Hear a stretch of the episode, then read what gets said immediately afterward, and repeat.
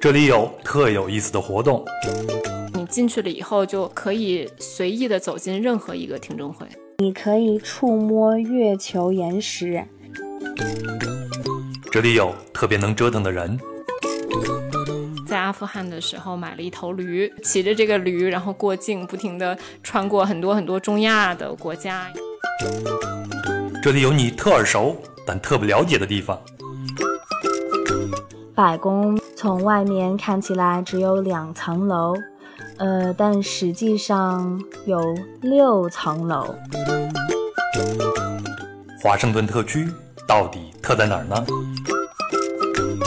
这个特区可能也是有一点反讽的意思哈，就是好像听上去是特权，但是其实是特别没权利。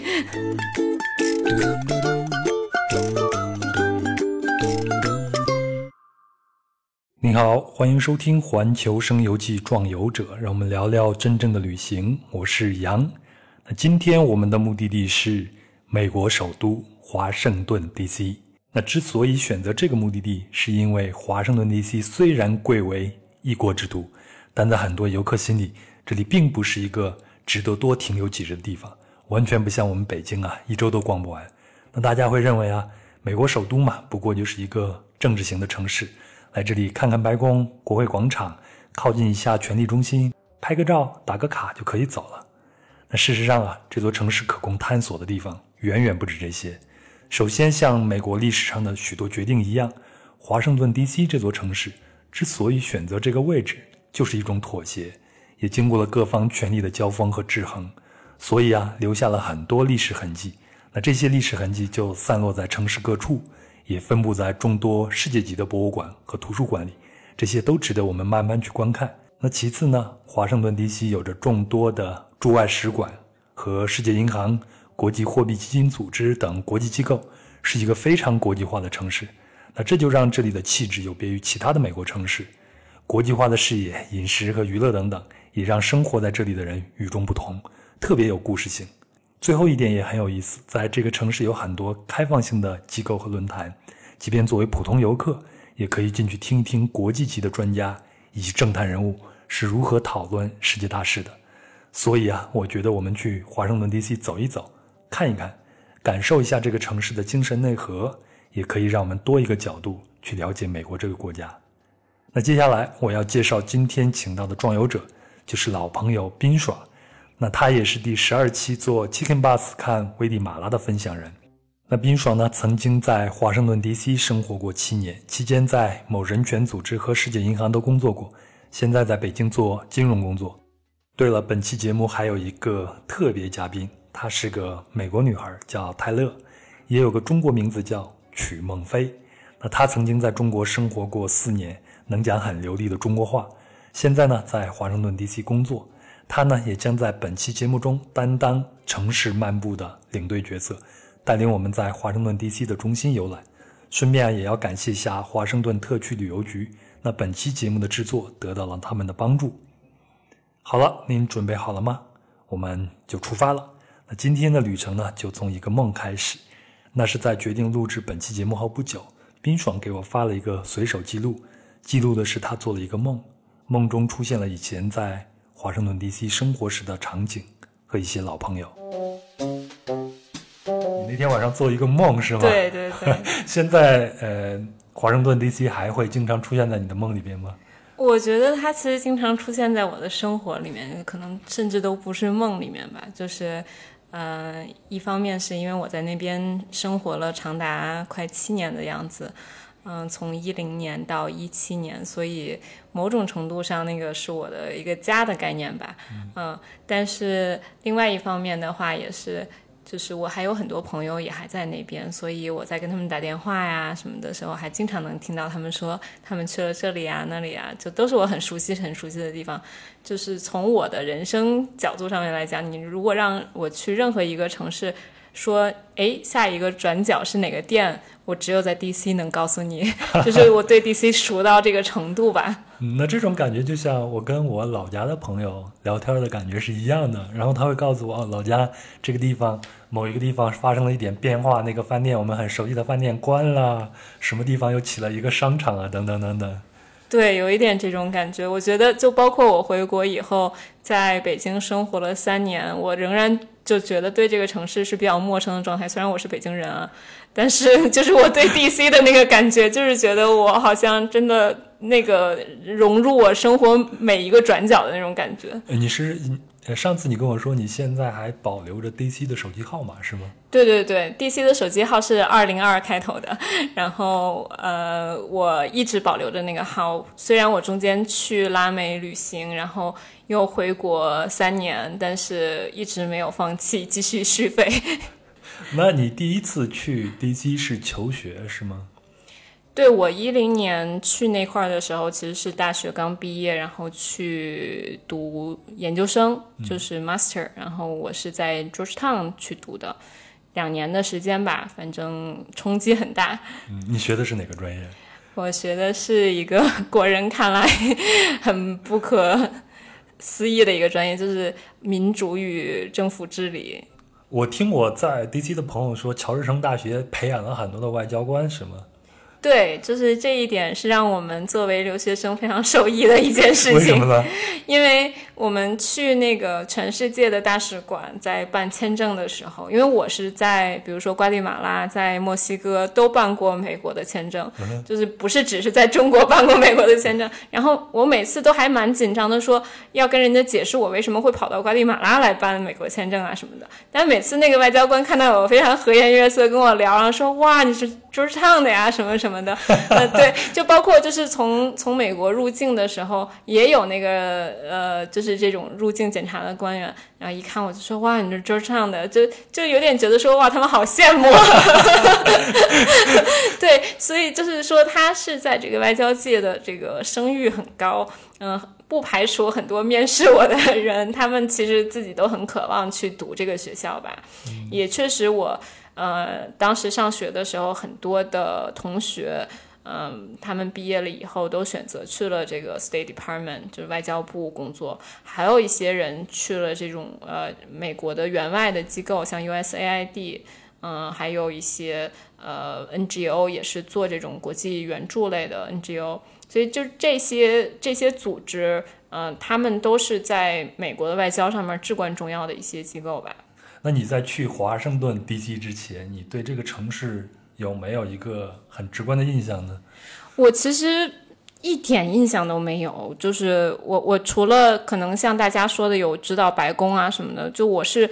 对这个城市很模糊的感觉，因为当时呃也被另外一个学校录取了，其实是被那个 U Chicago 录取了，然后就问学长他的意见，说你觉得哪个地方更好？然后他们就说说，哎呀，芝加哥在衰落呀什么的，然后有很多的这个犯罪的事情啊。嗯，但当然，我后来去了芝加哥，我也非常非常喜欢那个城市。但当时被他们吓的嘛，就觉得说，OK，这个 DC 是一个冉冉升起的新星，对国际关系和政治感兴趣的话，那就根本不用想了，就是就去 DC 吧。在正式进入华盛顿 DC 之前呢，我们有必要先来了解一下这个城市的历史。那在1776年的7月4日的费城。乔治·华盛顿发表了独立宣言，宣告了美国的独立。接下来呢，就是美国和英国打了八年的独立战争，一直到1783年，美英签订了巴黎合约。那在1789年呢，联邦政府就成立了。四月份，华盛顿就任美国首届总统。当时呢，美国南北方在黑奴制上有很大的分歧，那在以何处建都的问题上也产生了争执。最终呢，总统华盛顿就建议。干脆咱们就取个中间地带，在南方和北方交界的波多马克河沿岸选一片区域建立首都，不就解决问题了吗？那当时的美国呀，只有东部的十三个州，就是东海岸窄窄的一条。那在一七九零年，马里兰州和弗吉尼亚州就各让出部分土地，组成了一块菱形的地界，准备兴建首都。当时呢，这里还是一片灌木丛生之地，只有很少人定居。那华盛顿就把设计城市的重任委派给了皮埃尔·查尔斯·朗方。那一听这个名字呢，就知道他是一个法国人。那这位设计师是一位法裔的美国人，出生在巴黎。那他提出要建立一个与众不同的现代化城市的伟大愿景，其中就包括宽阔的林荫大道、以各州命名的街道和仪式场所。那这样的城市规划不由得让人们会想到巴黎。那设计师还规划了一个网格状的城市布局，将城市的中心设置为美国国会大厦，这基本上就是现在美国首都的雏形了。后来呢，这座城市可谓是几经战火。那在1812年第二次英美战争期间，英军将其大部分建筑夷为平地，包括新落成的白宫、国会大厦和国会图书馆。那到了1861年呢，代表资本主义的北方和奉行黑人奴隶制的南方就开战了。也就是我们在历史书上学到的美国南北战争，当时的华盛顿市里边还有贩卖奴隶的市场和大量的黑人奴隶，但在时任总统林肯于1862年9月22日发表解放黑人奴隶宣言之前的几个月，华盛顿市的奴隶就获得了解放，自此呢，这里就成为了获得自由的奴隶的聚集地，城市开始扩张，时至今日，这里仍然是最重要的非洲裔美国人的家园。那战后呢？华盛顿 DC 就经历了大规模的扩张，第一批街区围绕着国会大厦、市中心和白宫逐步建立起来。那到19世纪的中叶，电车线路的扩张也刺激了新郊区的出现，让城市规模日渐扩大。到了1901年，又提出了麦克米伦规划。那这个计划旨在全面完成廊坊最初的设计，这包括重新设计和扩建国家广场。经过重建的国家广场，现在已经成为华盛顿地区的地标了。那在二十世纪六十年代和七十年代，因为平权运动，华盛顿 DC 经历了内乱，许多居民就从市区搬到了近郊。那进入新千年以后呢，市中心经历了一场复兴运动，许多人也陆续的迁回来，城市被重新注入了活力。那到现在呢，这里已经成为多元的，也是美国最为包容开放的城市之一。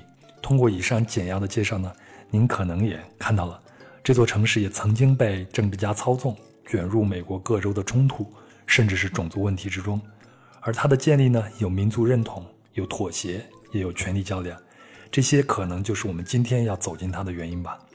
最后呢，您一定也注意到了，在前面我一会儿说这个城市是华盛顿市，一会儿又用华盛顿 DC 来指代，那这个城市到底是什么名字呢？在一七九零年马里兰州和弗吉尼亚州让出这片菱形的土地以后，也就是在一七九一年，这里就被命名为华盛顿市。严格来说，华盛顿市直指联邦政府所占有的这片区域，而在1801年呢，包括周边的一些区域，也就是普通居民所占有的区域呢，组成了哥伦比亚特区，英文名字叫 District of Columbia，简称 DC。而华盛顿市呢，就位于哥伦比亚特区上，一直到1871年才结束了哥伦比亚特区和华盛顿市之间的区分，使之合二为一，成为现在美国人所说的。华盛顿 DC，甚至现在美国人会用最简单的 DC 来指代这个城市。那因为 DC 的特殊性呢，再加上我们中国人的习惯，才把华盛顿 DC 翻译成华盛顿特区，这就是这个名字的由来。那那特区的这个特，你觉得它翻译的是准确的吗？我觉得它还是蛮准确的，就是从它的政治地位上来讲的话，它并不是一个州嘛，它是一个很特别的一个地方。就是如果你去华盛顿，你会呃看看，你可以看看它的那个车牌上面写着这个 taxation without representation，那个意思就是说你被征税了，但是你没有代表，就是没有人代表表你的政治权利啊。这个意思就是说你其实华盛顿它嗯。他的居民他要交税，但是他又不能在这个众议院和参议院有他真正能投票的代表，他应该是只有一个这个就是见证的这样这样的一个代表吧，他就不能投票。所以大家这个特区可能也是有一点反讽的意思哈，就是好像听上去是特权，但是其实是特别没权利。我们上次聊天的时候，你说 D.C. 是整个美国最像欧洲的一个城市。对，就是，嗯，DC 人是很鄙视去纽约的，纽约人可能也很鄙视去 DC 哈，就是这个中间互相有一个这样的鄙视关系，因为，呃，DC 其实，嗯，不像美国的那种大家眼中的大城市，有很喧闹、很繁华，然后高楼林立，啊，有很多的夜生活什么的。其实 DC 是一个相对来说很安静，然后街道比较宽。嗯，而且就是建筑看上去比较老，也没有高层，非常肃穆的一个城市，有点像是欧洲的那种老一点，像像像意大利的一些老城市啊，什么呃，像巴黎啊，就是有点像这种感觉。这个可能也跟他那个之前的设计师有关系。呃，在城市化这一面上面，它就相当于是一个很横平竖直的画了一一一堆像有点像北京的这种横平竖直的这个这个街道。而且从地图上来看，整个华盛顿特区好像就被分成了一个网格状的。对对对，然后它的这个比较中心的这块儿，应该是它 Union Station 是那个呃，就是火车站的那一块儿。嗯，然后它往西其实就是大家一般去华盛顿会去的。呃，比较繁华的这一片，它再往东其实是，嗯，比较偏呃这个少数族裔聚居的，然后它比较，嗯，可能比较乱一点吧，嗯，是这样的。然后它还有呃，就是南北之分，所以它的那个街道其实是从那个 Union Station，就是那个火车站开始往西，就是编的这个从零到一直到四十多，就到周畅。所以街道都是用数字来命名的。对它数，它街道都是用数字命名的，然后它南北向是就是相当于拿字母命名的，就比如说 M Street，然后 N Street、P Street 就是这样一直命名到上面去，直到比较上面以后，它才会有用呃人名啊或者用这样的，那就是比较丰富的名字命名的。其他地方它都是一个很横平竖直的网格数字和字母命名的这样的一个系统。前头你提到呃，在东边那一带有很多的少数族裔。然后你会感觉那边稍微的有点乱，那 DC 的治安如何呢？DC 的市中心应该是非常安全的，嗯，尤其是在白宫，然后到国会这附近应该都还好，然后到到 Georgetown 是最安全的，嗯，有一个很大的争议就是 Georgetown 一直没有建地铁站，它其实下面建了那个地铁的那个通道，但是一直没有开那个站，就是怕少数族裔。有不稳定因素，然后从那块太容易出站，然后会带来一些什么东西，就是这个很争议很大。呃，有些人说说这个是歧视这些少数族裔或者歧视这些穷人嘛。但是，呃，桌子上毕竟是一个很这个富人区的地方，所以就一直没有开。那那一片的这个治安是非常非常好的，嗯，从来没有听过几乎那边有什么恶性的案件。呃，我去的时候，我们基本上在往石街再往东走，就是呃，包括像那个火车站 Union Station 什么的，我们稍微晚一点，什么都不太敢往再往东走了。嗯，但是后来在 DC 时间长了以后，呃，也发现这个城市慢慢在变化。像像十四街以前可能并不是会太多去的地方，后来都变成了大家非常非常喜欢去逛街也好，吃饭也好，去酒吧也好，所以。呃，DC 其实是慢慢在往东，就是扩这个比较安全的区域吧。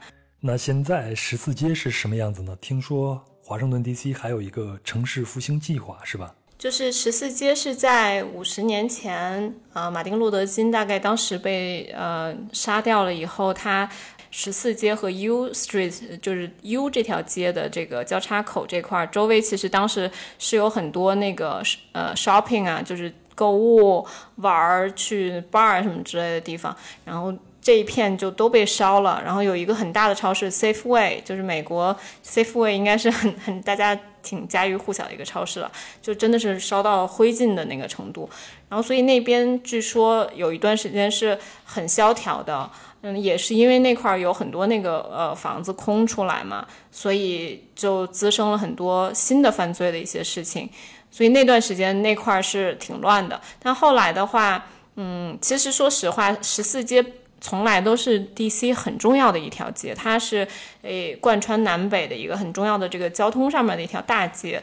那同时的话，它这两边的那个建筑都是大概十九世纪建的，很很有特色，维多利亚式的那样的建筑。所以后来就是去嗯复兴的时候，这条街就又慢慢的恢复了这个嗯有有新的这个店进驻啊什么的。所以很多那个好玩的餐馆，就它它可能是呃味道。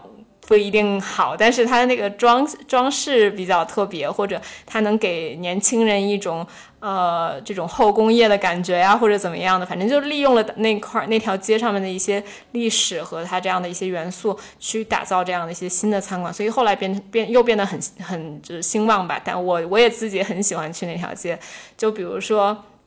那条街上面有一个非常好吃的法国餐馆，就是它的中文名翻译过来就是这个外交官。然后它呃常年爆满埃塞俄比亚的餐馆呀，然后像呃墨西哥的餐馆、西班牙的餐馆，就是在 DC 也是这是一大好处吧，就是因为 DC 的这个。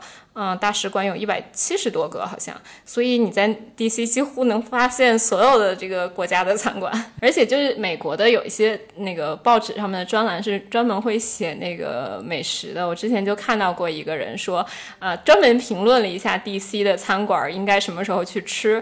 他说，一旦一个餐馆刚刚开业的时候啊，好像不是一个很好的吃的时间，因为他还在忙着把很多东西凑齐嘛。他说他开业的大概第五个月到第十个月是最好的时间，因为这个时候他们那个搭配的比较熟练了，但是这时候还在吸引客源，还是一个新餐馆。然后当就是呃，当这个十个月过去以后，你就要好好考验这个餐馆有没有持续营业的能力。他说还有另外一个检测标准，就是你在厨房橱窗外面看的时候，千万不要被里面人很多，然后聊得很尽兴的那个假象所迷惑，然后觉得这是一家好餐馆可以进去。这是为什么？因为因为 DC 人就是。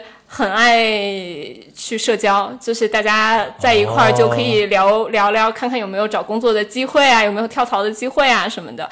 所以这个时候，呃，里面吃饭的人往往都是很新的人，就是刚刚来 DC 的人。刚需，餐厅餐桌上东西并不是。对对对，大家会找一个环境不错，然后看上去能跟人社交的地方吃饭。但是如果你在厨房外、橱窗外面看到那个里面的人都在呃非常埋头吃饭。那这一一定是一家好餐馆，因为这个是属于老客常客才会去的地方。嗯，那我知道在 DC 呢有很多的米其林的餐厅，但同时也有很多很亲民的餐厅，比如很多人都向我推荐那个 Ben's Chili Bowl 是。对对对，那家其实是很有历史的，就是你一进去就有迎面扑来一股那个什么六十年代还是什么更早的那个时候餐馆的那种。这个名字就是大本家的辣椒碗。对对对，然后他们家里面也贴了很多那个照片，都是他们各种各样的名人去吃呃照的照片。我以为这个只有老北京的一些餐馆才有这样的喜好呢。没有，全世界的餐馆都有。我其实以前去那个印度尼西亚餐馆也是贴。总统以前还没当总统的时候去吃的照片什么的，这这都是很值得炫耀的事情。对那家那家餐馆，我其实非常喜欢。他们家最就是著名的东西，其实是那个炸的像薯条什么的，可以蘸一个特殊他们自己特殊的酱，然后还有他们的一些，我记得是有汉堡什么的吧，嗯，然后他们的那个酱是很特殊的，所以大家就很留恋那个。怎么说呢？有一点点辣，然后有一点像咖喱，就是有有一点呃很神奇的味道的几个味道的组合的那种那种感觉。如果你深夜，比如说一点两点凌晨去那块的话，你会看到他们家门口还在排队，因为有很多去 club 里面嗨完了的小青年会半夜找不着吃的，很饿，然后就会去那块排队买吃的。你在 DC 的时候晚上？或者说出去要娱乐一下的，hang out 一下的话，你会去哪儿呢？对，就是 DC 最有名的那个夜店，其实就是在这个 Fourteen and you Street 这个这这这这条街上面的，就是叫那个 Nine Thirty Club。然后这里面其实啊还蛮有意思的是，大部分的乐队到美国巡演，就比如说欧洲的乐队或者其他国家乐队到美国巡演，他们一般挑的那个城市里面。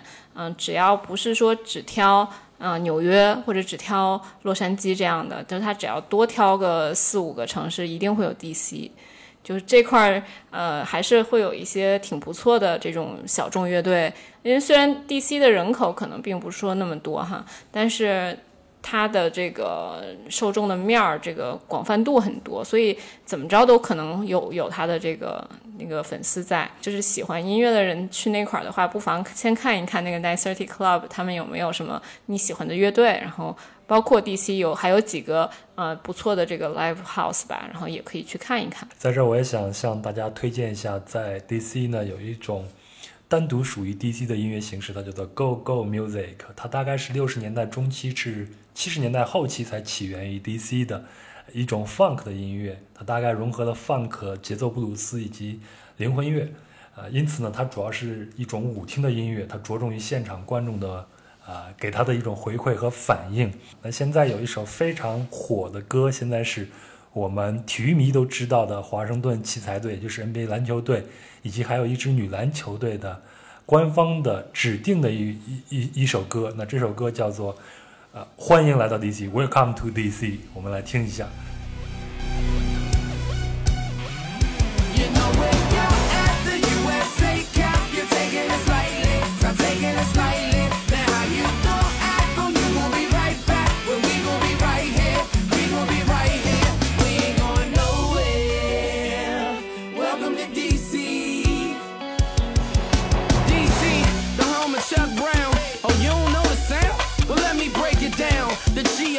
我们大致了解了 DC 这个城市的历史和现状，也见识了好吃的好玩的。那接下来呢，就是 DC 观光部分的重头戏了，也就是国家广场。那国家广场呢，是位于华盛顿市中心的开放型的公园，从国会大厦到林肯纪念堂，东西向大约三公里。那华盛顿地标性的景点呢，几乎都涵盖在国家广场的范围内，而这个区域呢。最适合的方式是城市漫步。那如果有一位当地人来带着您走走看看，那就再好不过了，是吗？接下来我们就请出中文非常流利、有生活在 DC 的泰勒曲梦飞小姐，让她给大家打个招呼吧。另外呢，也提醒您一下，这一段最好配合图片一起欣赏。图片呢，我会放在声音简介和公众号文章里边。等有机会了，您再去 DC 实地旅行一趟。Hello，大家好，我是 Taylor，中文名是曲梦飞，我是华盛顿特区旅游局的亚洲区销售经理。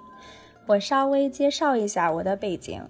我虽然是美国人，但我目前为止的大部分时间都住在海外，也在中国的几个城市生活过四年多。大多时间是在上海，但是我也在石家庄、青岛、成都和南京生活过。那我虽然没在北京生活过，但我对北京还是比较熟悉的。我当然特别喜欢中国和中国人，然后今天非常开心有这一次机会参加这个节目，给大家介绍介绍我现在的家。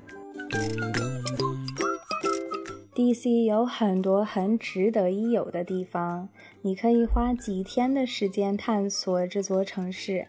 但我今天要带大家参观 DC 最有名的地方——国家广场 （The National Mall）。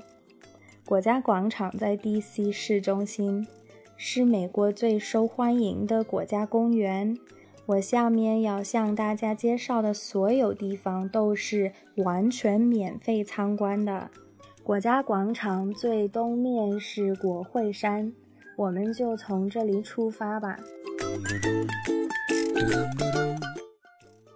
国会山并不是大山，其实是一座很小的山丘，但是在比较平坦的城市里显得很突出。那国会山是美国国会大厦、国会图书馆和美国最高法院的所在地。国会大厦是参议院和众议院召集议员立法的地方，呃，也是华盛顿 DC 最高的建筑。那根据法律规定，DC 的建筑都不能超过大概十三层高，所以呢，国会大厦和我们一会儿要说的华盛顿纪念碑就非常引人注目。甚至在几英里外的屋顶上，都可以一览无余地看到这些地标。那我提到的其他建筑物在城市中也起着非常关键的作用。美国国会图书馆是世界上最大的图书馆，在这里，呃，有超过一亿七千万件藏品，包括书籍、音像资料、艺术作品等等。那美国最高法院当然也很重要，在这里全年都会进行各种审判，然后游客还能排队亲自观看法庭是怎么开庭的。因此呢，国会山无疑是整个美国最重要的地方之一。好的呢，从国会山走下来，我们就来到了国家广场的主要部分，是一条很长的绿地，两侧被十四家博物馆环绕。当然，这里的博物馆也都是免费参观的。这里最有名的两家博物馆是国家航空航天博物馆和国家自然历史博物馆，他们也是我个人特别喜欢的两家博博物馆，因为他们互动性很强，可以让你真正踏入所学的领域。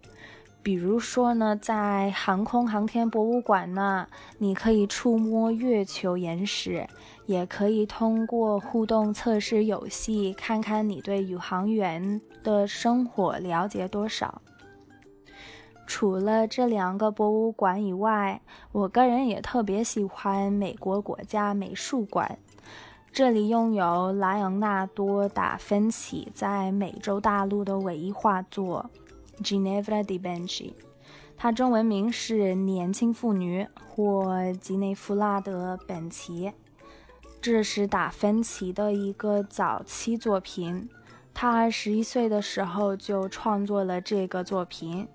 然后这幅画作是吉内弗拉的肖像，他是十五世纪佛罗伦萨的一位贵族。嗯，他因为美丽、睿智和写诗的才能而在那个时代广受敬仰。其实呢，这幅画作真的很特别，因为是双面的。背面是个花园，然后上面刻有一句拉丁语格言 “Virtutum forma decorat”，它意思就是美丽使美德生色，Beauty adorns virtue。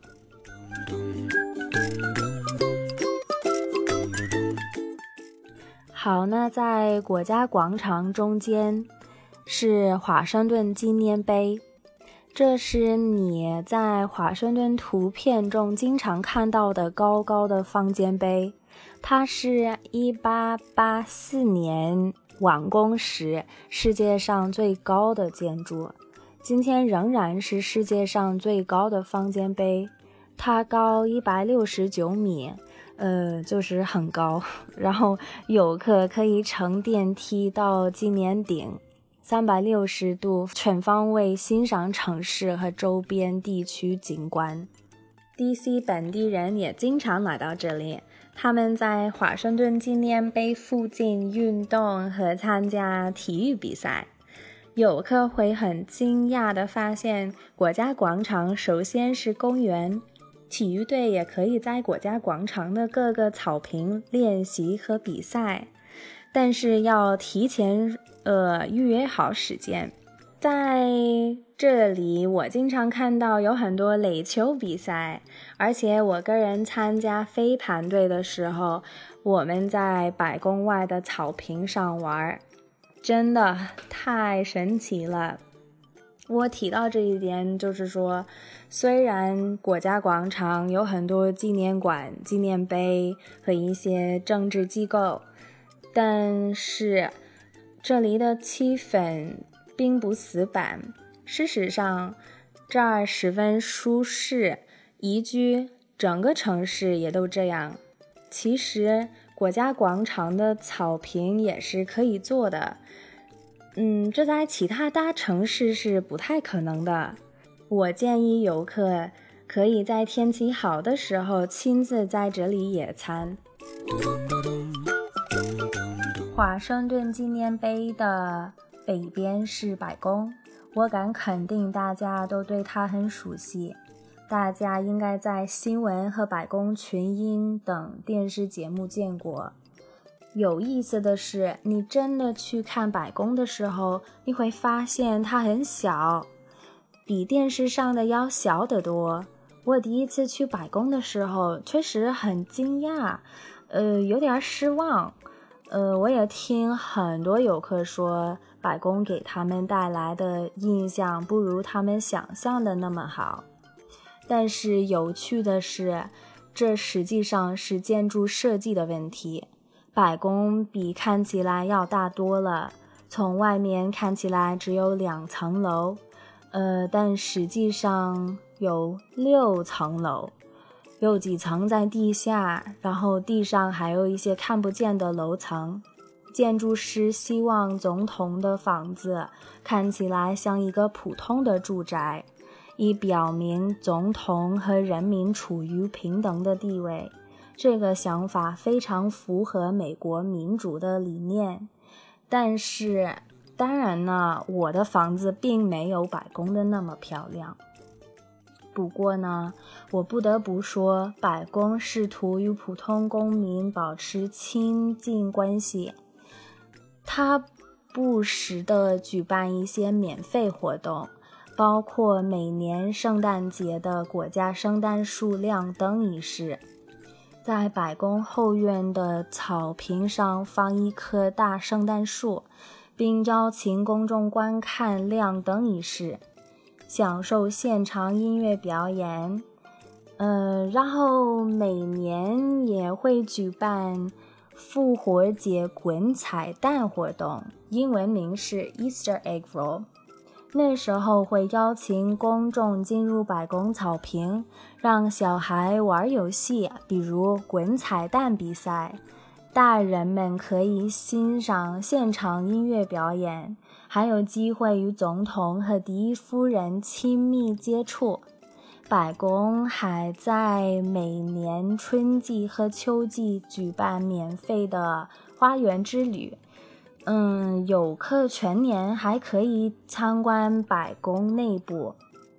美国人可以通过国会议员办公室申请，然后外国人可以通过驻华盛顿特区大使馆来申请。所有的这些对外开放的白宫活动门票都是免费的。然后我们再回到国家广场和华盛顿纪念碑的西边，这里有反思池和林肯纪念堂。在这里可能是国家广场最受认可的景点，是因为这是一个很有名的自由表达言论的地方。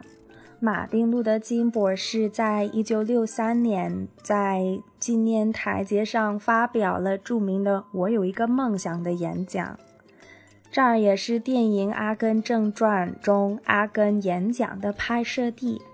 你可能还记得珍妮奔跑进反思池与他团聚。当你抬头看着好像凝视着您灵魂的巨型林肯雕像。或者从纪念台阶眺望反思池和国家广场的时候，你都会感受到一种的力量。国家广场的西边没有博物馆，这里两侧都是树丛，比较安静。树丛深处有花园和其他的纪念馆，周围有很多特别大的松鼠，它们好可爱。这里真是我在整个城市中最喜欢的一个地方。好的呢，我们往南走，就来到了潮汐湖 （Tidal Basin）。这是一个被樱花树和纪念馆所环绕的小湖。每年春天，这里的三千株樱花树都会盛开，超级漂亮。那个时候，我们有国家樱花节和各种庆祝活动。但是，不管什么季节，你都可以在湖上划船、欣赏美景，或在湖边漫步、参观纪念馆。嗯，这里有三个纪念馆：马丁·路德·金纪念馆、罗斯福纪念馆和杰弗逊纪念堂。这里的纪念馆安静一些，是一个可以思考、反思的好地方。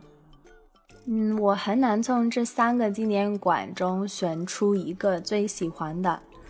马丁路德金纪念馆是国家广场的一个最新建筑，它的结构设计都非常强大，然后墙壁上的马丁路德金的名言都很能触动人心。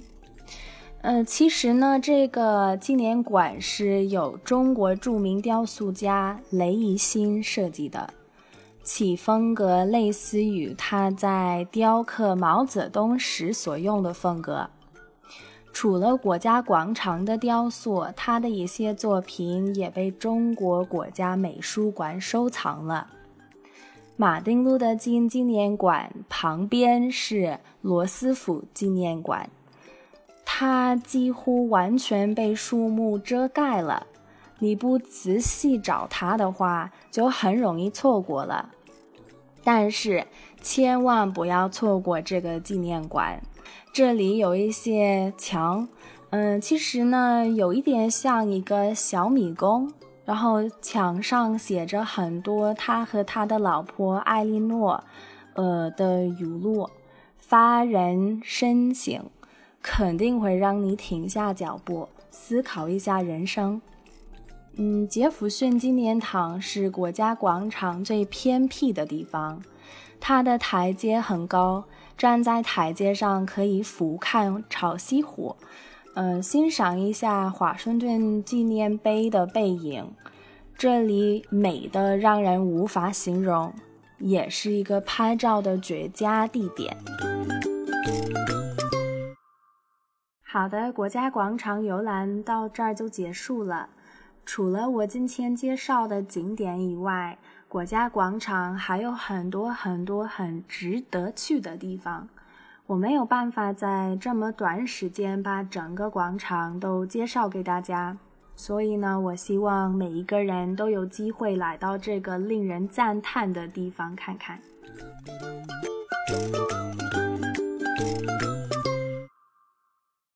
那非常感谢曲梦飞带着我们在 DC 神游了一圈。其实国家广场我去过啊，但是他说的一些细节和角落，我当时根本就没有注意到。呃，如果再有机会能够再去 DC 的话，也许我会跟着他的视角，重新的、仔细的再去审视一下国家广场，非常有意思的一个地方。那咱俩还是回到我们的聊天中去吧。DC 对我来说有一个很大的吸引力，就是。那有很多很多的博物馆，嗯，还是还是有一些博物馆里面会有非常好的这个展品的，就包括像有一些是巡展，嗯，很大牌的，像梵高啊、莫奈这些画也时不时的会在 DC 能看到。然后包括像 Smithsonian，它是一个博物馆的系列，然后那边也是有挺多不错的这个关于美国呀什么的这些主题的这些藏品，嗯，然后。像这个 Space Museum 就是这个航空航天博物馆，是我最喜欢的一个馆了。你在里边，你能看到上个世纪美国在航空和太空探索方面取得的各种技术成就，而且你也能看到从其他的国家的呃关于航空技术上面留下来的一些物件。我在那有一个很有意思的一个经历，就是我上午去了航天航空博物馆看，然后我下午回到我的 Airbnb 的。住的那个家的时候，我那个房东就跟我说，我那个房东是一个妙人。我以前在其他的节目里边也聊过，那他呢曾经住过法国，也住过俄罗斯的圣彼得堡做领事，也曾经住过中国北京，在九十年代，而且他现在还能讲一些普通话，而且耳话音发的非常的好。然后他问我上午去哪儿了，我就跟他说去了航天航空博物馆。他说哦，那你看到那一件俄罗斯宇航员留下来的那件。太空服了吗？那件衣服就是我在俄罗斯做领事的时候和俄罗斯的政府谈判，然后放在这儿的。当时我就觉得哇，DC 太神奇了，你能碰见各种神奇的人。我上次还有一个遗憾，就是没有去看那个间谍博物馆。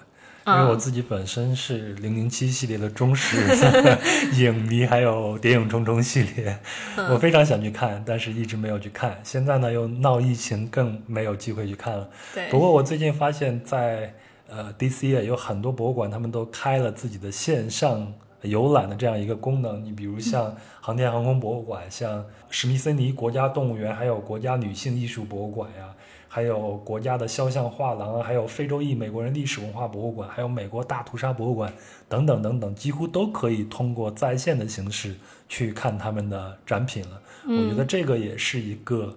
呃，旅行的一个方式，特别是在这个时期。另外，如果以后我们啊疫情过去了，我们还可以地球照样转起来，我们还可以出去旅行的话，到了 DC 一定要设计一条博物馆旅行的线路。对，我觉得这个逛博物馆可能至少就得留两天。嗯，所以 DC 绝对不是逛个一天就可以离开的城市。对我推荐大家在 DC 至少设计个三四天的线路。嗯，那最近一段。在整个美国都有 BLM 这个活动，嗯，我我不能说这是个活动吧，这应该是游行示威，甚至某些地方已经发展成暴乱了。那现在 DC 是一种什么样的状况呢？嗯，就是我我感觉我周围的朋友来说的话，他们嗯没有说反馈那种。极其暴力或者怎么样的，就虽然我也看到视频，呃，我自己看的时候也觉得蛮痛心的，就是因为那都是我以前住过的地方，也有就是纵火呀，就是烧啊什么之类的这个影影片。但是我大部分的朋友在那边就好像还是比较安全的状态。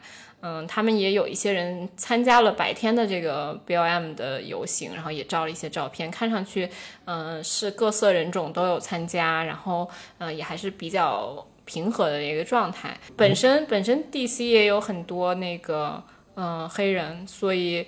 就是我在这块说黑人，大家不要误解我的意思，只是国内的听众可能听这个比较顺耳，只是为了我们表述方便而已。要不的话，我们必须得说是非洲裔美国人？对对对，就是我用英文说的话，一般不会说 black man，就可能会说这个 African American，就是非裔美国人。但是就是中文的话，大家就谅解一下。对，嗯，那我我现在在 DC 的一个朋友也跟我说，他也去参加了。B L M 的这个游行活动，但是他觉得整个 D C 相对来说都是很平和的。他给我的形容就像大家去参加一个 party 一样。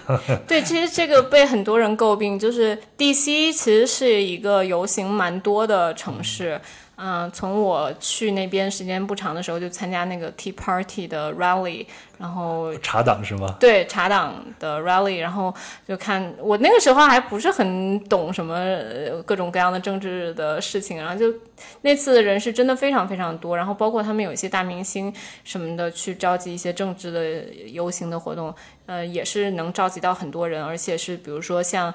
在这个方尖碑前面很空旷那一大片地方，全都站满人这样子，嗯，然后也有那种小小的游行，就是你看上去就觉得 在做游戏，就是在一个小巷子里面，因为他们提前要申请，他们是什么议题？问一下，嗯，在美国去游行是必须要提交备案的吗？要申请的吗？按理说是要的，就是你要先申请你的这个议题是什么，你要就是。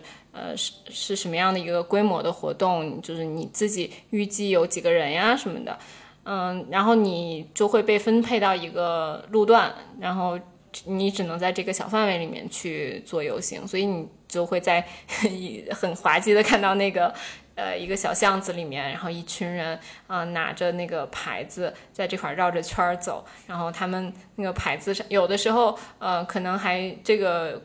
规定还会涉及说你能不能嗯大声的喊口号，你能不能举牌子，你能不能怎么怎么样？所以就是你也会看到，就是有的时候也没什么人举牌子，然后就几个人在那块绕着圈走，然后你也不知道他们在干嘛。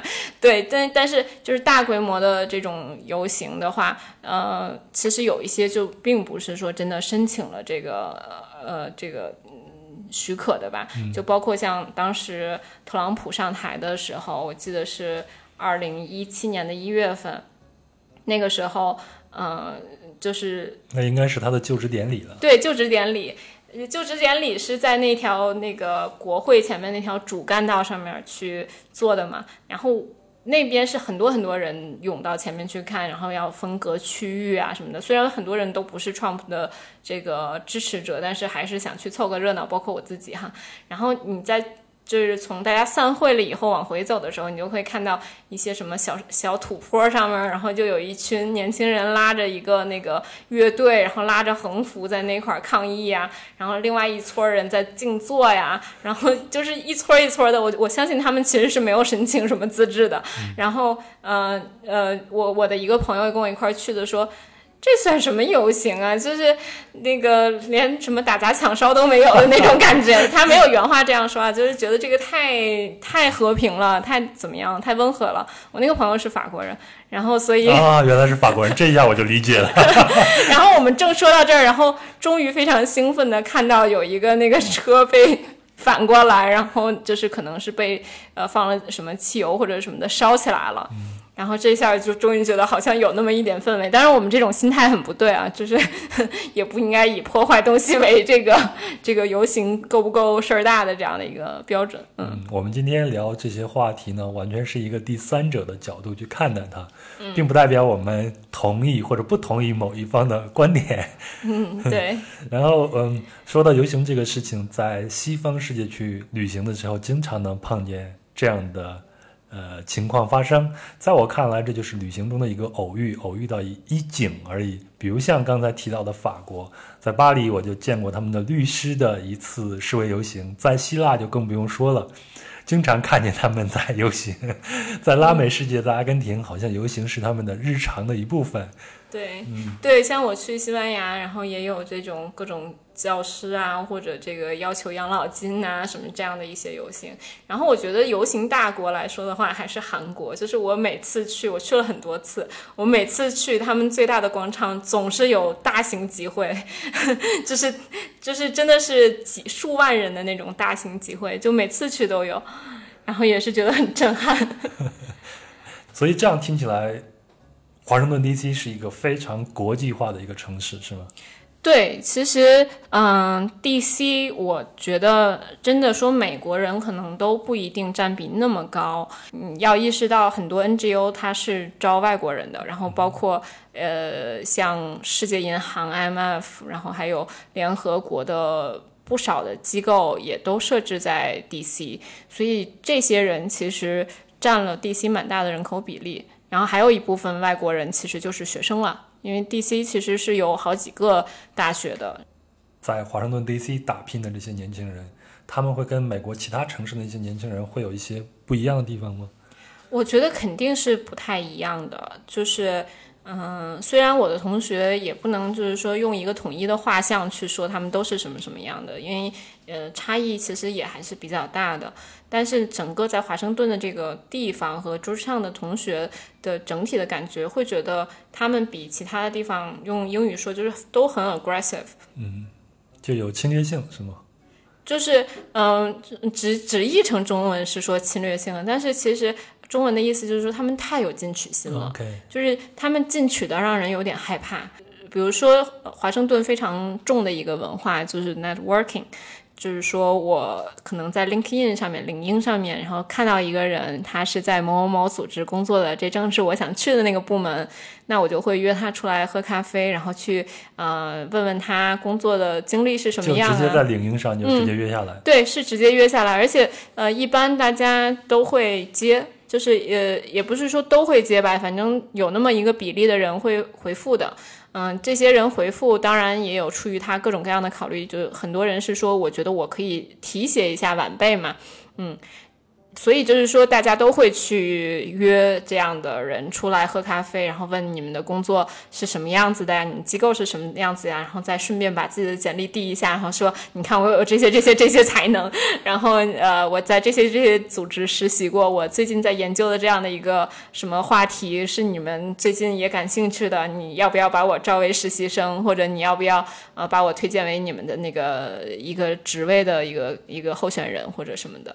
所以。大家是在不停的干这件事情，而且以我自己为一个例子吧，我有一段时间感觉好像两个月的时间，我见了四十多个人，也就是说我每天平均约出来一个人吃饭。对，就是你可以想象大家进取到什么程度。这个跟他们处在一个这样的城市，可能会更接近于权力，会不会有一些关系呢？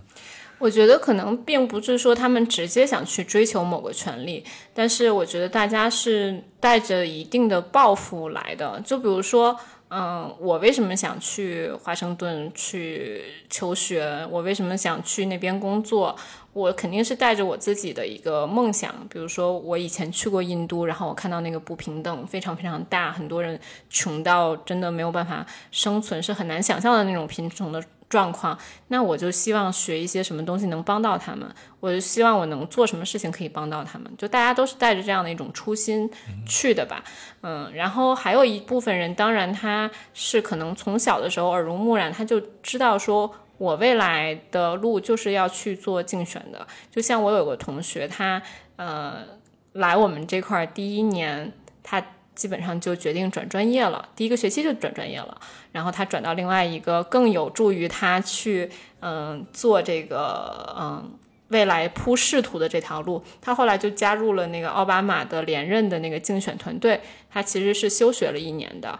嗯，他他休学完一年，就是去做完这个竞选，然后奥巴马成功上任了以后，他就又回到学校修完了他的课，然后他毕业了以后就又回到了奥巴马的那个相应的一些团队里面继续去工作，所以这个就相当于是他一手的，我就进入了最核心的这个政治的圈层，就是也有很多人也是带着这样的一个呃仕途的这样的一种抱负去华盛顿的。嗯，你看我们在。北京在我们这样的环境，就会觉得那扇大门非常的厚重，很难以敲开，很难进得去。那你在华盛顿会觉得，嗯，那扇大门依然会那么高吗？嗯，我觉得它，嗯，不一定说那么高。对，就是确实你离它很近的可能性要大很多。就是从你试图真的进入到那个圈子。我觉得可能也更容易，但是这个确实需要你加倍的努力，然后加倍的去向这些团队表忠心，然后证明自己的能力什么的。嗯，然后另外一方面就不是仕途的方面的话，就是你可以看到这个圈子内部的一些呃事情也会更多一点。可能就是说，如果大家看过《纸牌屋》的话，那种勾心斗角我们可能看不到啊，就是那个可能太太太内部了，但是。呃，就是，比如说我以前做的一个实习的那个经历是，经常要去国会山，就是 Capitol Hill 里面听那个听证会，他们的 hearing，他们在那个国会，大家看到的那个建筑，其实那只是它其中的一个，它周围还有好几栋，大概有个，我也不知道具体数字吧，就是不至少。嗯，小于十栋的这样的一个数目，但它没有连起来是吗？它没有连起来，它没有完全连起来。然后那那几栋都是可以用于，就是呃国会的各个呃议员他们的办公室啊，然后各个领域的办公室啊，都会就是分布在这几栋楼里面。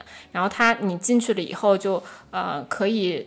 随意的走进任何一个听证会，所以就是我们普通游客也可以走进去。对你只要提交你的这个呃 ID 就 ID 就可以了，就是你在那个门口，他要检查一下你的这个护照也好，他的这个 ID 也好，然后你有一个安检，你就可以进去了。进去以后，你就可以进入任何一个听证会。嗯，所你你那些议题大概会有什么？你你听过一些有趣的议题吗？对，因为我之前那个实习的组织，它比较关注中国这一边，所以我去听的议题大部分是跟中美关系和呃这个呃中国相关的，包括就是比如说美国的页岩气，嗯，这个和这个中国的这个石油的进口有什么关系？这个会不会帮助美国啊打开一个新的这个经济啊或者出口的这样的一个一扇大门？然后包括像这个。呃，美国应不该应该允许中国对美国的重要的企业进行投资？每一个领域的话题，它其实会提前就呃列到他们的网站上，然后那个网站上面就会写说哪些议员会参加呀，然后就是是是最核心的议员哪些会参加，就是听证嘛。那听证肯定要是要要有人去 testify，就是说去提供这个证据，说我我这么说是有这个。道理的，然后那个人说我那么说是有那个道理的，所以他们其实会请一个呃 panel，就是一一一大概四五个人一块儿去，然后这四五个人可能相就是相互的观点还不一定一致哈，就是但是都是这个领域里面他们认为比较呃专家型的人物，去去到上面去讲他们各自的观点，然后啊辩论一番，然后包括就是提问，也应该也可以问问题啊什么的。嗯，这种场面通常我们都是在美剧里边看到的。今天也提醒我了，如果下次再去 DC 旅行的话，没准可以安排一趟到国会附近各个厅里边去旁听一次辩论会。对对对，其实这个都是很，就是任何一个人都可以去的。你只要在那个之前去把这个他们的议题查到，你就可以去安排相关的行程。我觉得还是一个很特别的体验吧。是，不管听不听得懂啊，听得懂当然更好。如果听不懂，歇歇脚，蹭蹭空调也不错了。对，那个那个场面其实是好看的，就是 就是很很肤浅的说，他们至少是那种很古典的那种呃半圆形的木椅啊什么的，那那个那个样子。看上去也是很漂亮的。嗯，我们接下来就聊聊人吧。好，你在那边碰到过一些很妙的人吗？我我在那边其实嗯各种各样的人都遇到过，然后我我觉得妙的人也有，但是我我印象最深的其实是呃对我很有启发的一些人吧。嗯，就是包包括就是这些人，他们如果说他们的这个人生履历啊铺下来写的话，可能中国以就是从传统的意义上面来觉得。嗯，他们怎么这样还可以获得某种程度上的成功？嗯，包括像我有一个 mentor，就是我的一个像导师一样的人，我们经常一块去攀岩。嗯，他是以前的攀岩大师类型的人吧，就是他其实很厉害的，他在这个优胜美地啊什么都做过这种攀岩的营救。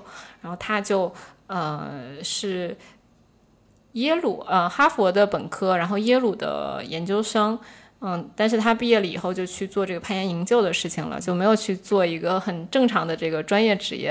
然后后来又去了摩洛哥去做这种沙漠向导啊什么之类的。嗯，但是他在这个过程中其实认识了很多。嗯，可能是位高权重的人，就是嗯，包括像攀岩啊什么的，其实是一个还比较精英的一个一个一个冒险运动吧。那这些人给他做了很多的提携，然后他嗯后来是在世行工作，然后后来也在一个 NGO 做这个领导。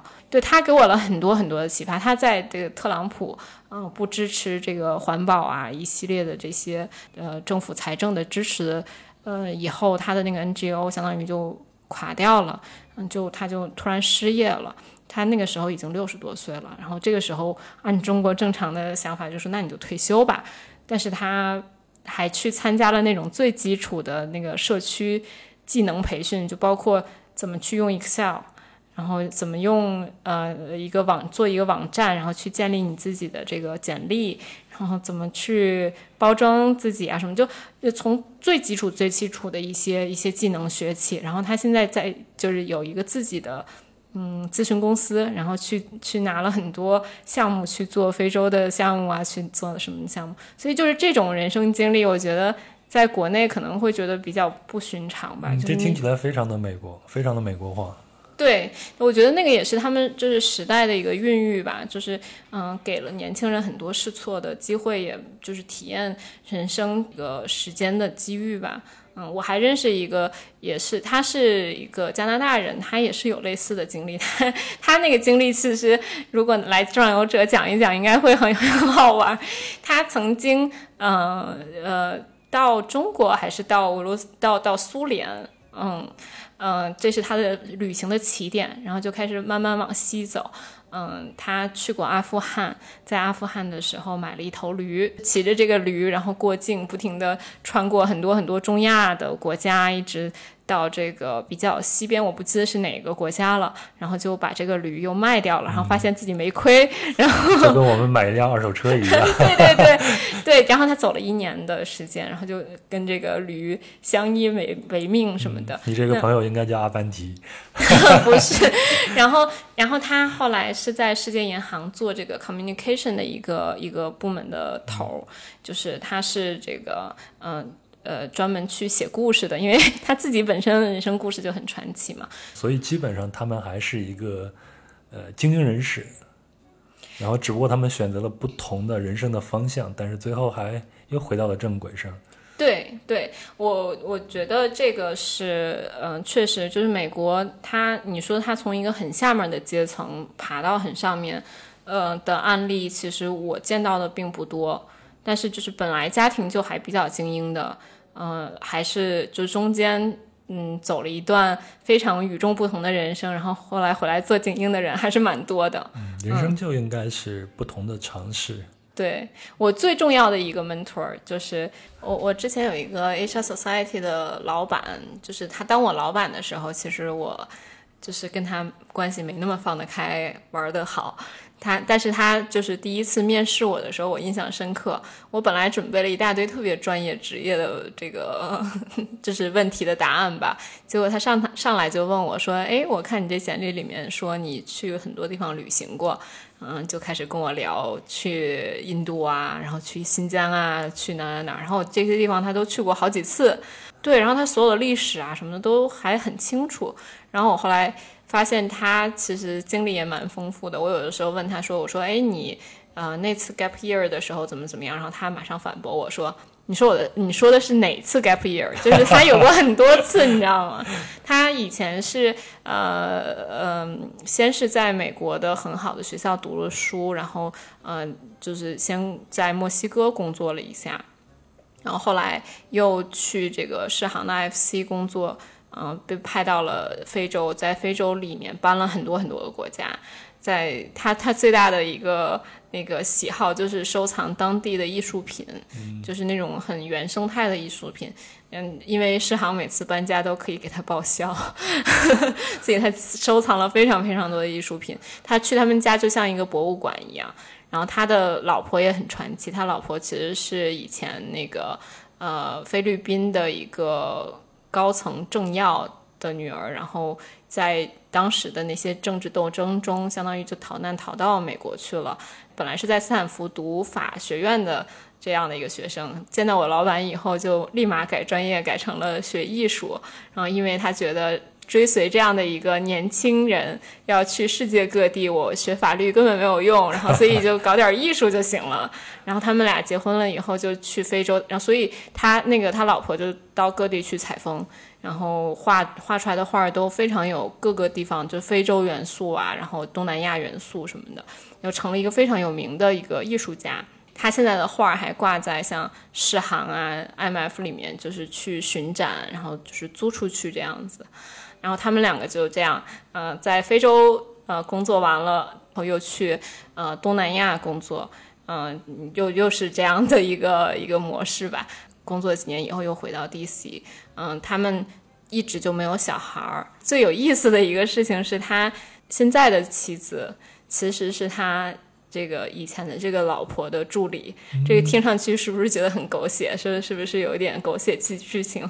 但是其实是因为他前任的那个老婆后来很不幸的去世了，就是嗯癌症，然后他留下大量的艺术作品要由他的这个老公相当于去管理啊什么的，又离不开这个助手，然后他们都一致意见，就是说他要是在。这个我的这个老板要是再婚的话，一定得要特别尊重他的前任的妻子，然后愿意把这些东西都摆摆在家里各个位置。后来他们俩合计了一下，说他们俩都非常爱。这这位艺术家的东西，那他们两个就试试能不能在一起生活，然后就出去旅行了两次，然后觉得还挺合拍的，然后就走到了一起。所以在 DC 到处都是故事啊。对，其实 DC 还是一个挺浪漫的地方，因为。嗯，说它浪漫也好，说它残忍也好，就是因为这块有很多的这个国际组织的人，他们面临到的最大的问题就是，我只要搬家，我的配偶就要牺牲，所以这个世行的离婚率其实挺高的。在 DC 真正生活下来的人其实是少数了，很多人在 DC 也就都是工作几年，然后就离开这样子。冰爽，你在那边生活了七年，能不能给我们一些属于你自己的独特的一些旅行？呃，建议呢，大家可以跳出那个呃打卡景点，就是大家一般推荐的那些景点，然后多去发现发现这个城市其他的一些美。呃，这这个当然需要你可能得要租个车或者怎么样，它你能就是拓展一下你的这个行动半径。比如比如说像这个呃 DC 的西边，呃从呃 Georgetown 往上。走，然后到呃，就是比较北边叫 Bethesda 这片，它其实是有一个很好的那个呃一条路可以看到河边呀什么的，也可以就是说骑自行车也行。就是那边其实有一个 trail 是可以骑自行车在这个山间去穿行，然后直接穿到这个表上面的。对，我记得在 DC 很容易就能租到自行车，然后骑行一下。对他们有一个红色的车，就是有点像共享单车的这种形式吧，但是你要放回到他的一个那个站点，那个那个那个站点，其实在城里面到处也都有。DC 其实有三个机场，它离得最近的那个机场，其实就是在这个 Crystal City 这个站附近吧，就是在 Virginia 这块儿。那那个机场下面有一片那个看飞机起飞的地方。我们经常会去那块儿看，就是大家如果有这个闲情逸致啊，也可以去那边看一看。就是你会在周围也看到很多当地人他们的这个生活状态，他们嗯，就是也会跑去那块儿看飞机。我我建议大家有一种旅行方式，就是你如果你的英语比较好的话，可以去 iTunes 或者 i i p o 那个 Podcast 上面去下载 The Serial。播客那个里面有一个节目，就是讲的一个凶杀案，它其实是发生在 DC 附近的。就是就我这这是举一个例子啊，你可以去寻找一些这样的故事啊或者元素，它就是在 DC 附近。而且我我当时觉得很有趣的是，我每天走的那条高速公路，我每天开车走的那条路，就是它那个里面场景，它那个故事里面，那是一个真实的故事。如果要是用这样的场景的话，我们完全可以把《阿甘正传》给拿出来呀。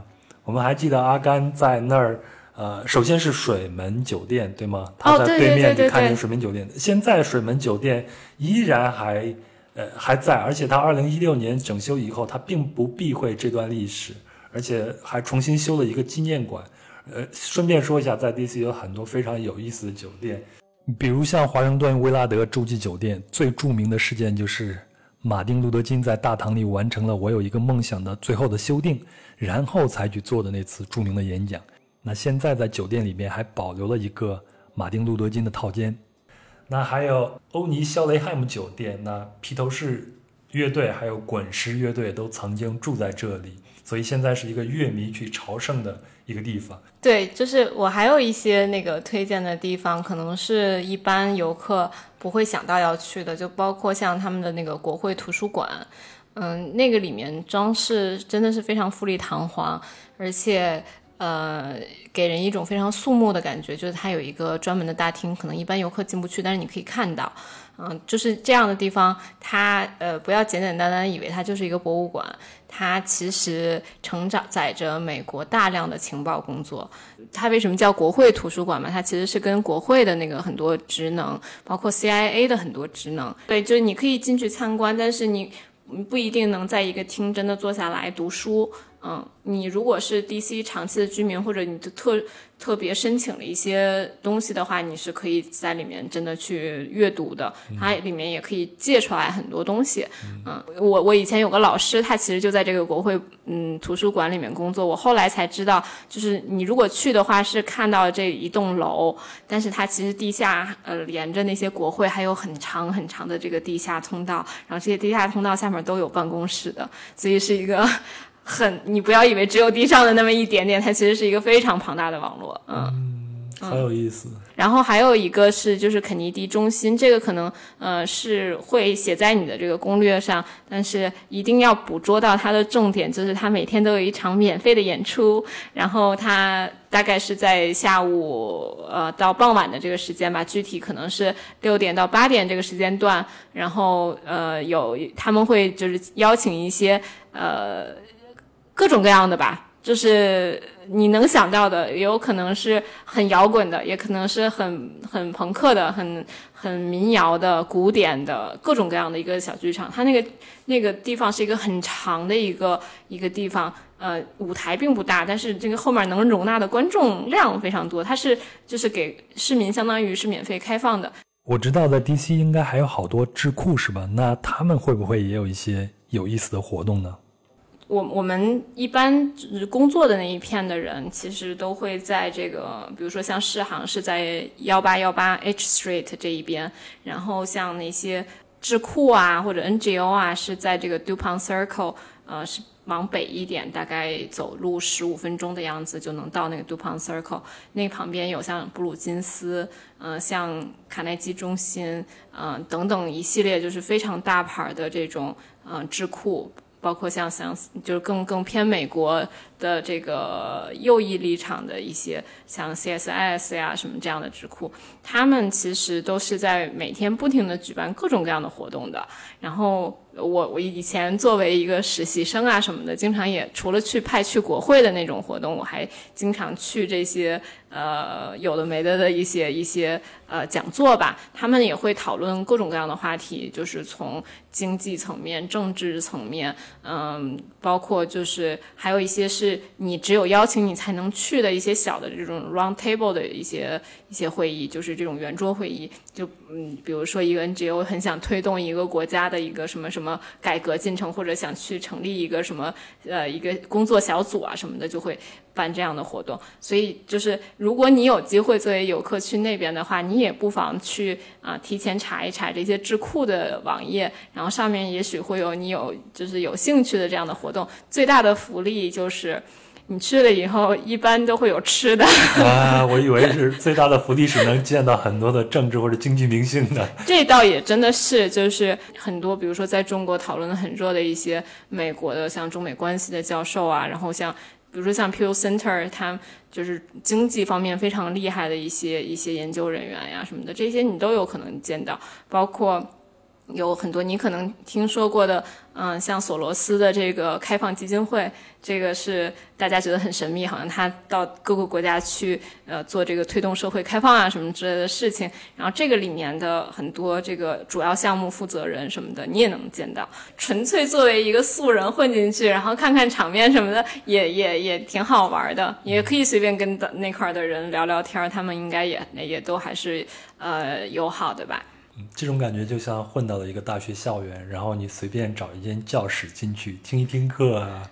对，但从这种角度上面来说的话，不管是像我以前在待的世行，还是整个 DC，都像一个大学。就是确实它的那个，比如说为什么说要一定要，就是我在选学校的时候就选 Georgetown，嗯，其实某种意义上，校园以外能给我带来的这种。呃，就是听讲座啊什么之类的，这种接触大牌的人的这些思想的这个机会要多得多。就是它，它是完全超越校园的这个范围的。乔治城大学之外的这个校园，对你个人的成长有帮助吗？是非常有帮助的。就是我我看到了很多不同。立场的人，就哪怕我当时就完全没有消化这些东西，我当时就是呃，相当于像海绵一样的，就全都吸收了，就听着，然后当时可能也吸收了很多，嗯，他们想传达给我的一些政治观点。但是我比如说我在美国待了七年，然后呃，在在拉美的经历，然后又回。国的这些经历，然后让我再反过去看那段经历的时候，就会觉得说，哦，就是原来当时他们说这些话是这个意思，他们当时去推这样的立场是这样的原因，就是会帮我去做很多很多的反思。这个这种学习，我觉得是，呃，不光是说超越了这个 Georgetown 这个这个范围，是超就是有点跨时空的这样的范围。嗯，这也像一段旅行，我们在出去旅行的时候也会碰见各种各样的人，他会给你讲很多的信息。在当时你可能是被动吸收了，但是回来以后，你通过读书，把他们的信息和现实世界以及你读书读到的这些信息再结合起来的话，你可能会对过去和对现在都会有一个重新的认识。对的，对的。嗯，所以我觉得这个可能是旅行最吸引人的一点了。对对对，我其实有的时候觉得我在 DC 七年是一个很长的一个旅行，虽然我也把那块当成家了，嗯。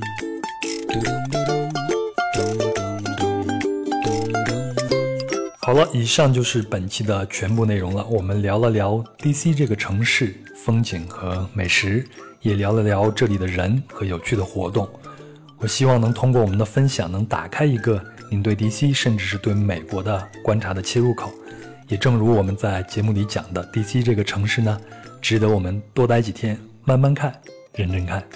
那非常感谢您的陪伴和聆听，也非常感谢冰爽的分享。当然也得谢谢华盛顿特区旅游局的协助，谢谢你们。最后，如果您认同壮游者理念，也喜欢我们讲述的故事，可以通过公众号“壮游者”给我们打赏，也可以通过爱发电这个平台选择不同的档位来支持装游者。当然，我会相应的给您提供特殊服务，以完成价值交换，这样呢就可以让装游者走得更远一些。当然，您也可以通过最简单的方法来支持装游者，就是把您喜欢的节目转发出去，让更多的人知道装游者的存在。也欢迎您在节目下方的评论区和我留言，我会一一回复的。如果您使用苹果播客客户端，请给装游者打个五星并留下评论。那壮游者也有自己的听众群，请微信添加幺三四三六九二九九五二，他会将您拉进去。在这里有一群有意思的人，谈天说地，神游世界。还有啊，别忘了关注公众号“壮游者”。好了，祝您身体健康，一切顺利。我们下期见。